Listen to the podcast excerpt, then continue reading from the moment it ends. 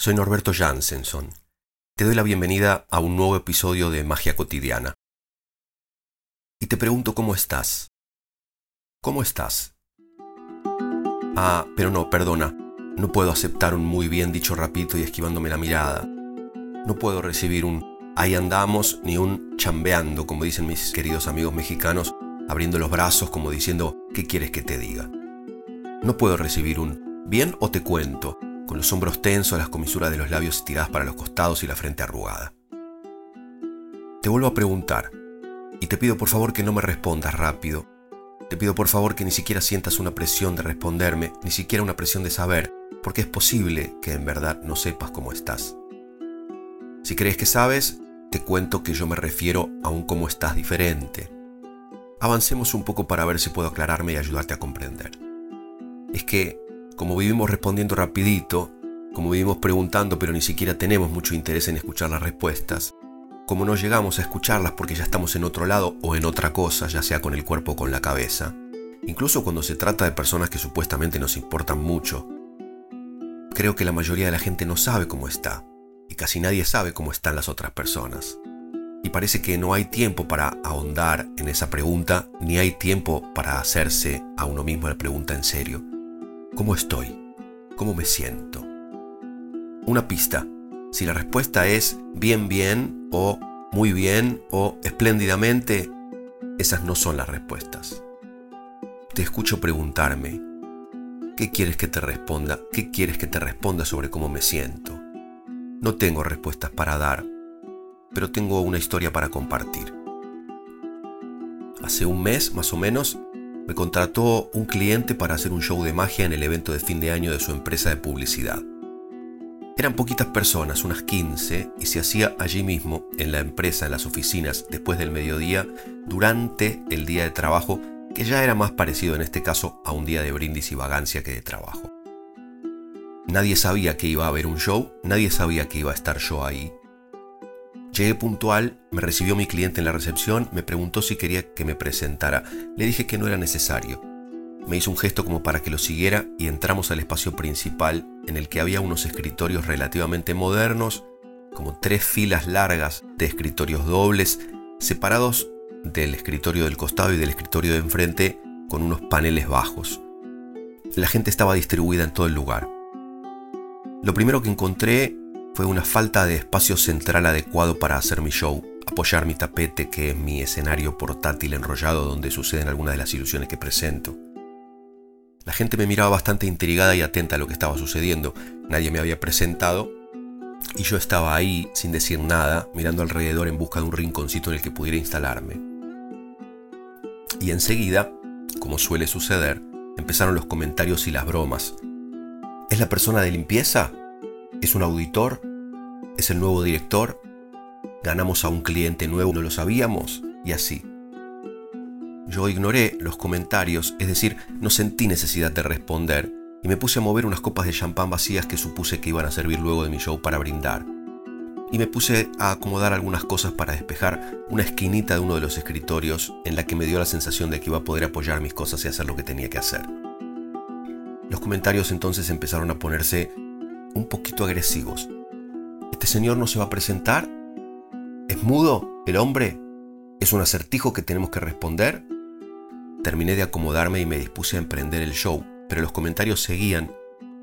Y de repente, en medio de los comentarios, una persona me miró a los ojos y me preguntó, ¿necesitas algo? Yo miré a la persona, asentí con la cabeza como en un gesto de agradecimiento porque me había prestado atención realmente y dije en voz alta, necesito un momento. Necesito un momento. Recién entonces se hizo silencio. Y en ese silencio, que yo consideré y considero tan necesario, tan aliviante, tan refrescante y renovador, de a poco empecé a hacer contacto visual con cada persona del lugar a respirar un poquito el clima que acababa de crearse desde que se detuvieron el ruido y el caos, y a elegir el tono con que empezar a decir lo que tenía para decir. Sin un sentir, sin un sentirme, sin un registrar, sin un conectar, no puedo hacer ni ofrecer nada que tenga verdad ni sentido. Sin sentir, nada puede tener sentido porque sentido viene de sentir. Si algo viene de la cabeza, únicamente puede llegar a la cabeza. Y en la cabeza no hay sentido porque no hay sentir. Si algo viene del cuerpo, puede llegar al cuerpo y puede tener sentido. En el cuerpo puede haber sentido porque en el cuerpo hay sentir. Viene del cuerpo y por supuesto que se expresa con palabras que elige la cabeza, pero es una cabeza que está conectada con el cuerpo, no sola, no suelta, no separada, no desconectada del cuerpo. Otra vez, te pregunto cómo estás. Es una pregunta abierta que se refiere a cómo estás aquí ahora, a cómo estás hoy, cómo estás esta semana, cómo estás este año, cómo estás con tu vida, cómo vas con tu vida. No es una pregunta que se pueda responder con bien, mal, mejor, peor, feliz, infeliz. Es una pregunta que necesita otro tipo de registro y requiere otro tipo de vocabulario para poder expresar una respuesta. Si no tienes registro, no sabes cómo estás. Y si no sabes cómo estás, ¿cómo podrías saber qué colores y texturas tiene que tener tu vida? ¿Cómo podrías saber cuál es tu rincón, cuál es tu lugar? ¿Cómo podrías saber para dónde tienes que caminar? ¿Cómo podrías saber cuál es el próximo paso que tienes que dar? ¿Qué deseas? Sí, te estoy preguntando a ti. ¿Qué deseas?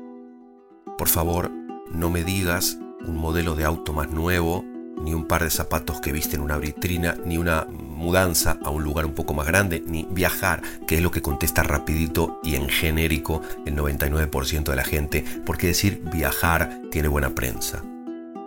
Por favor no me digas más dinero, porque después te voy a preguntar para qué necesitas más dinero y es posible que no sepas muy bien qué responder.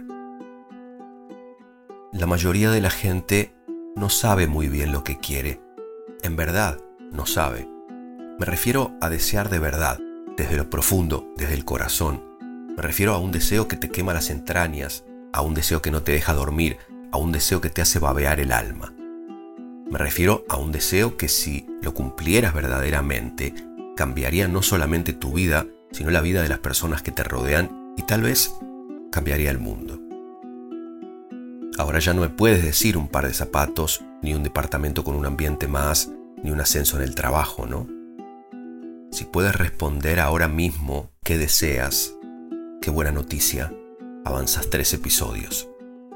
Si ya sabes qué deseas, entonces lo único que tengo para preguntarte es, ¿cómo va ese proyecto?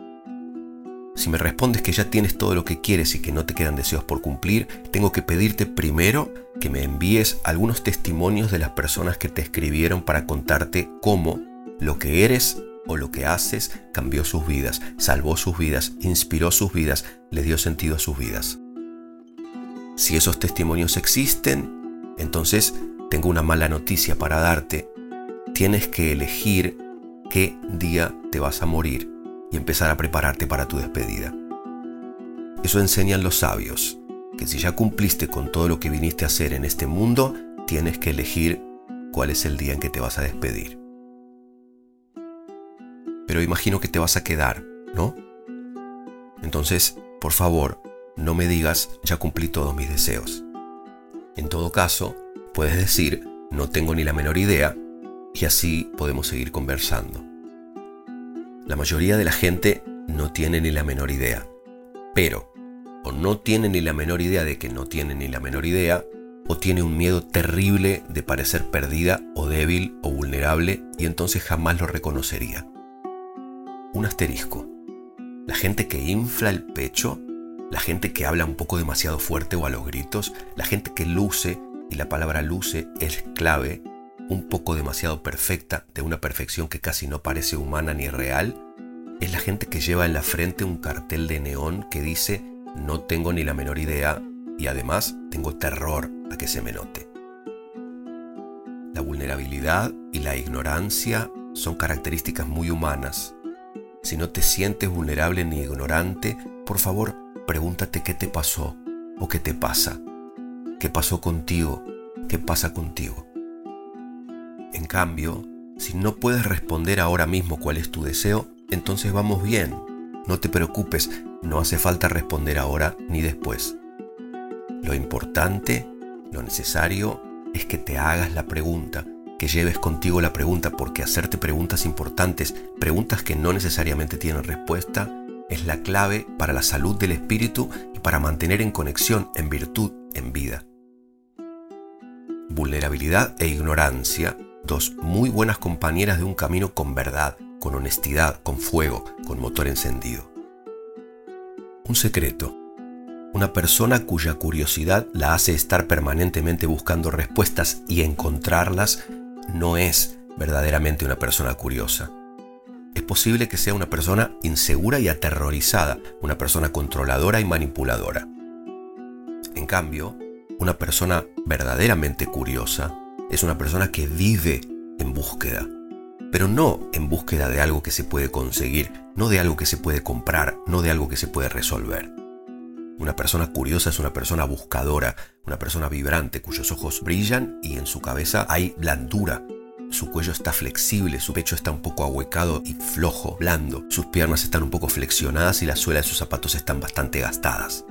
Es una persona que se mueve, que cambia, que conecta, que explora posibilidades, que escucha, que presta mucha atención, que comprende el valor enorme que tienen las preguntas bien hechas el poquísimo valor que tienen y la trampa que representan las respuestas fáciles y rápidas. ¿Buscar qué? me preguntas. Es una gran pregunta.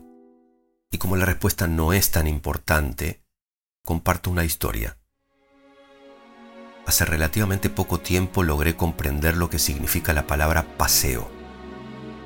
Durante muchos años había buscado una traducción al inglés de la palabra pasear, de la palabra paseo, porque necesitaba preparar una charla en inglés y quería decir esa palabra. La traducción rápida que siempre aparece es to take a walk. Tomar una caminata sería una forma de decirlo en español. Pero a mí no me sonaba bien esa forma de decirlo porque al hablar de paseo yo quería expresar algo lírico, poético, mágico. Y go take a walk es lo que se le dice a un niño que se porta mal o a una persona que deseamos quitar de nuestra vida en determinado momento o lo que hacemos cuando hemos discutido con alguien y necesitamos irnos del lugar de la discusión. Entonces se dice así, me voy a dar una vuelta, me voy a caminar. Pero no hay nada de pasear en estas imágenes. Luego de mucho buscar, encontré la palabra Sonter. Se escribe S-A-U-N-T-E-R. Sonter que cuando la leí me pareció a simple oído encantadora. Fui a buscar un poco más sobre la etimología, que es algo que siempre hago cuando me encuentro una nueva palabra, sea en el idioma que sea, porque creo que eso hace que mi mundo interior se parezca más a un mundo y no tanto al cajón de un armario. Pero sobre el mundo interior ya vamos a hablar más adelante. Sonter, en el diccionario, se define como to wonder, to muse y allí encontré la poesía y la magia. Wonder significa vagar, buscar, haciéndose a uno mismo una pregunta existencial, sentir una curiosidad que nos hace mover. Y muse significa meditar en silencio, mirar alrededor meditativamente. Pero wonder también significa maravilla, y muse también es la fuerza imaginaria que inspira a los poetas y también son las musas, las diosas que presiden las artes. Aoede, la diosa de la canción, Melete de la meditación, Mneme de la memoria, y también las nueve hijas de Zeus y Mnemosine, Calíope de la poesía épica, Clio de la historia, Erato de la poesía lírica, Euterpe de la música, Melpómene de la tragedia, Polimnia de la música religiosa, Terpsícore de la danza, Talía de la comedia y Urania de la astronomía. Entonces, si Sonter significa meditar y maravillarse y ser inspirado y sentir curiosidad y asombro, pasear es mucho más que hacer una caminata. Y al buscar un poco más, encontré que Henry David Thoreau, en su hermoso libro Walking, Caminando, escribió, Pasear es caminar con la esperanza de encontrar la tierra santa, la tierra prometida. No es caminar mecánicamente dando un paso detrás del otro. Viene de la gente que vagabundeaba hace muchos años pidiendo caridad en busca de la Sonde Terre, la tierra prometida. Los niños decían, ahí va un Sonderer, un buscador de la tierra santa.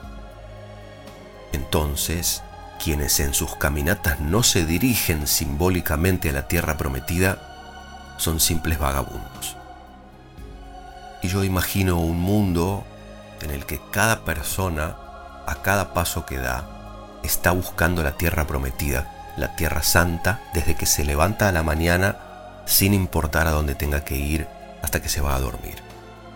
Un mundo en el que a cada paso estamos buscándonos porque la tierra prometida existe dentro de cada uno de nosotros. Sin embargo, no se puede encontrar la tierra prometida si se está únicamente caminando para encontrar un nuevo restaurante o una tienda para comprar un nuevo vestido. Se llega a un escaparate, a una vitrina, se encuentra el vestido y se terminó la caminata. Se come, se sacia el estómago, se terminó la búsqueda se resuelve el problema o se logra conseguir dinero suficiente como para sentir cierta seguridad y ya no hay más caminata, aunque la mayoría de la gente crea que cuando tenga suficiente dinero va a poder salir a pasear tranquila. Si se hacen preguntas cuyas respuestas están a la vuelta de la esquina, nunca van a llegar a ninguna tierra prometida, ni hablar de si no se preguntan nunca nada y si caminan sin desear llegar a ningún lugar. Me gustaría contarte una historia sobre el deseo, sobre el verdadero sentido de desear. Esta historia sucedió hace cientos de años. El discípulo, apesadumbrado, va a ver a su maestro. Maestro, ¿por qué tarda tanto en aparecer mi alma gemela? Es lo que más deseo en el mundo. Todas las noches, desde hace muchos años, le pido a esa inteligencia invisible a la que llamamos Dios que me permita encontrarla. Pero sigo estando solo. El maestro tranquiliza al discípulo ten paciencia, ya debe estar por llegar. Unas semanas después, un hombre llega con su hija a visitar al maestro. Aunque sabe que la Kabbalah es estudiada únicamente por hombres, le pide al maestro que reciba como estudiante a su hija. El maestro reconoce en la joven al alma gemela de su discípulo y por lo tanto acepta recibirla. Los jóvenes se enamoran, se casan y viven felices. Un día, Luego de un tiempo, van a ver juntos al maestro y le dicen, Maestro, estamos preocupados. Sentimos que hemos venido al mundo a cumplir con la misión de traer a un hijo que será valioso para la humanidad, pero aunque lo hemos intentado, mi mujer no ha podido quedar embarazada. El maestro, muy serio, les dice, yo he impedido el embarazo. Tuve una visión en la que tu mujer se moría durante el parto. Ahora que ya lo saben, está en ustedes tomar la decisión. Si lo desean de todas formas, el embarazo no tardará en llegar. Los jóvenes, angustiados, conversan al respecto y deciden que como el más grande deseo de ambos en la vida es tener un hijo o una hija juntos, van a aceptar el costo que habrá que pagar con la muerte de la mujer. Ella queda embarazada atraviesan un embarazo normal, disfrutan juntos de ver crecer la panza de ella, pero también, a medida que pasa el tiempo, la angustia comienza a invadirlo todo. Llega el día del parto. Ambos se encuentran juntos en el quirófano, él sosteniendo la mano de su mujer. Y en el medio del parto, de repente ella rompe a llorar y le grita al cielo, Dios, no puedo creer que me vayas a hacer esto. Dediqué mi vida entera a buscar y a encontrar a mi alma gemela. Dediqué el resto del tiempo a amarlo. Deseé convertirme en madre con todo mi ser desde que tengo memoria. No puedo creer que seas tan cruel, que vayas a quitarme la vida sin permitirme conocer a mi hijo, abrazar a mi hijo, amamantar a mi hijo, amar a mi hijo. Te pido que me permitas vivir tres semanas solo tres semanas. Es lo único que deseo, lo único que te pido. La mujer sobrevive al parto. Conoce a su hijo, abraza a su hijo amamanta a su hijo, ama a su hijo durante tres semanas. Y a las tres semanas muere. El muchacho, desconsolado, aturdido y enojado, va a ver al maestro, le dice en medio del llanto, Maestro, yo no puedo creer que Dios le haya hecho a mi mujer lo que le hizo. No puedo creer lo que nos hizo. No puede ser tan malvado como para haber dejado vivir a mi mujer exactamente tres semanas como ella le pidió. ¿Cómo se puede obrar así? El maestro, sorprendido, le pregunta al discípulo, ¿cómo que pidió? Tu mujer pidió. Sí, maestro, cuando estábamos en la sala de partos, mi mujer le gritó a Dios que no podía hacer que la dejara morir allí. Le pidió a los gritos que la dejara vivir tres semanas. Y eso es exactamente lo que Dios le dio. El maestro sonríe levemente y dice, qué pena. El joven confundido le pregunta, ¿Por qué dice qué pena, maestro?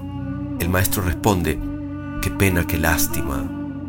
Parece ser que en el momento del parto las puertas del cielo estuvieron abiertas. Digo qué pena, digo qué lástima que no se le haya ocurrido pedir que la dejen vivir para siempre. El maestro que contó esta historia dijo que todos los seres humanos deberíamos aprender a desear y a pedir. Dijo que cuando las puertas del cielo están abiertas, uno no debería pedir un café con leche. Dijo que no nos han enseñado a desear ni a pedir y que vivimos con la convicción de que en el mundo hay escasez, cuando en el mundo desborda la abundancia que no sabemos ver y encontrar. El mago, la maga, aprenden a desear y a pedir. La magia tiene sus tiempos, pero si el deseo es verdadero y el pedido está bien formulado, no tarda en llegar. Hay una microhistoria que dice, estaba en la calle sintiendo desesperación, pidiendo ayuda para comprar un par de zapatos para cubrir sus pies descalzos. Y de repente vio sentada en el piso a una persona que no tenía pies creo que uno de los mayores problemas que tenemos los seres humanos es que no nos funciona el testigo. En el tanque de gasolina del auto o en el tanque de agua de la casa hay un testigo que es un flotante que cuando falta líquido lo avisa, da una alarma. Los seres humanos tenemos un sistema de percepción extraordinario, pero creo que no tenemos una muy estrecha relación con ese sistema testigo que nos avisa cuando las cosas dejan de fluir armoniosamente. Nuestro tablero indicador tiene muchas lucecitas que significan muchas cosas diferentes y o no nos está funcionando o está en cortocircuito o no sabemos leer las alarmas que se encienden. O, pienso ahora, el sistema funciona perfectamente y sabemos perfectamente qué significa cada cosa, pero la distracción y el ruido y la manipulación que viene desde afuera es tan poderosa que nos aturde y nos exige y nos confunde de tal manera que nos quedamos sin reflejos, sin reacción para relacionarnos con lo que pasa por dentro. Igual que ha sido siempre, la magia es el arte y la ciencia de recuperar el equilibrio, la armonía, es decir, transformar, limpiar, sanar, recordar lo que se ha olvidado, recuperar lo que se ha perdido, volver a sacralizar lo que ha sido profanado. Si hoy fuera tu último día de vida, y estuvieran abiertas las puertas del cielo y pudieras pedir un deseo desde lo más hondo de tu corazón, desde lo más profundo de tu alma, ¿qué pedirías? Si fueras a morirte hoy y tuvieras que reunirte con Dios, con tu Dios, con la luz o con la inteligencia universal o un juez que va a evaluar tu vida y ese ser te pregunta si estás feliz por haber cumplido tu deseo, por la vida que viviste, si sientes que exploraste todo tu potencial, que le exprimiste todo el jugo a tu paso por esta tierra, ¿qué responderías? Si tu respuesta es un sí rotundo, felicidades y hasta siempre. Si tu respuesta es no sé, pero no creo, nos encontramos en el próximo episodio. Y si me vas a preguntar cuándo vamos a empezar a hablar de magia, eso sí tiene respuesta. La respuesta es, ¿de qué crees que hemos estado hablando hasta ahora? Te abrazo, nos encontramos pronto.